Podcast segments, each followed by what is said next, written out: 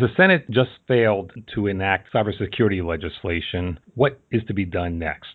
Hello, I'm Eric Chabrow of Information Security Media Group, and I'm speaking with Melissa Hathaway, who was a senior IT security advisor in both the Bush and Obama White Houses. Welcome back, Melissa. Thank you, Eric. It's nice to be back. Let's not play the blame game of who's responsible for failure of Congress to enact significant cybersecurity legislation, but what can be done now? We can't look to legislation to move the ball forward, at least in the remainder part of this calendar year or this the 112th Congress. The administration has at least three levers that I think that they could turn to. First, they could signal through their own budget and policy mechanisms that they're still very uh, serious about cybersecurity and that they're willing to adjust or uh, divert funds from one set of accounts to a to some of the cybersecurity accounts to keep the momentum and the initiative behind enhancing our security posture, and they could have the attendant policies with it. They could also slow down some of the policies that are embracing or advancing the adoption of the next generation technologies, i.e., cloud computing, if they're not going to have the security aspects built in the next fiscal year. The second thing is I think that the administration could appeal to corporate leadership and ask them to take on more responsibility for securing their own enterprises and just appeal to some of the key companies that have suffered some of the breaches uh, over the past year, like an RSA or a Google or some of the large defense contractors. And then finally, I think that the administration could work with the independent regulators, the Security and Exchange Commission, the Federal Communications Commission, the Federal Trade Commission, and to some extent the Federal Energy Regula- Regulatory Commission to enhance their security requirements and demand more from industry from a regulatory approach.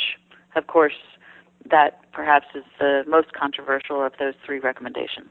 Okay, showing leadership. So, what does that mean? Does that mean President Obama would have to actually call on these companies or someone from his administration? How would that work? The president already has his National Security Telecommunications Advisory Committee, uh, his President's Commission for Science and Technology, the Committee on Advising on Science and Technology, PCAST.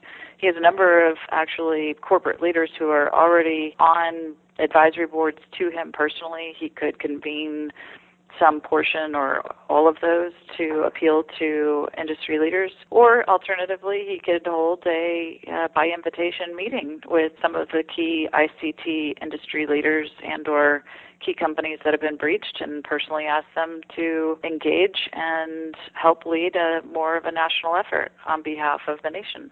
And in the budget, we're, we're facing another budget crisis at the year's end where there's talking of massive cuts to to go toward balancing the budget, which still won't happen. Is there room for cybersecurity in there? We are certainly going into constrained fiscal times.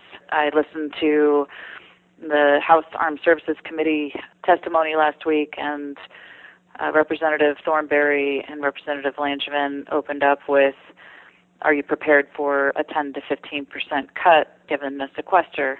This is already given that the Department of Defense and other departments and agencies have are already looking at a 10% cut.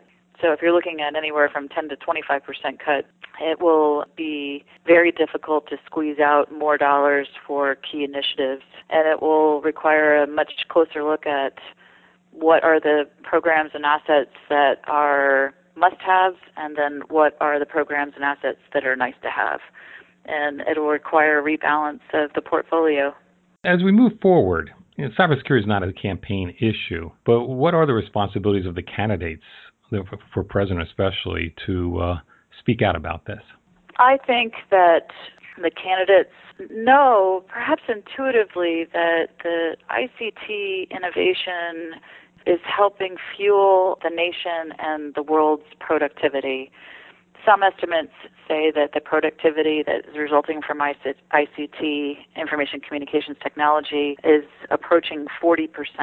And in some countries, to include the United States, it represents at least 4% of our GDP growth. When you start to say that the information communications technology is helping drive and fuel our economy, you also have the twin responsibility of ensuring that it's actually securely driving our economy and there's not a drag of 1 or 2% of loss of GDP due to insecurity. And I think if the candidates can begin to frame it in that context, that it would go a long way to raising the profile of the need for securing our core infrastructure. One reason we've seen failure for Congress to enact IT security legislation is that the voters, the citizens out there, it's just not on their radar as a significant issue. It's something they really don't worry much about, so there's no pressure on their representatives in Washington to act. I think that we do need to raise awareness in the country so that people have a better understanding of what's in it for me. Why is my credit card percentage rate going up? Why am I having to make, pay more fees at the bank or at the ATM teller? Why did I lose my job or why did that plant close? And these are all results of the first two based on crime, organized crime, and against our financial institutions and against the normal things of everyday life, our credit cards and such. And the second is the extent of intellectual property theft.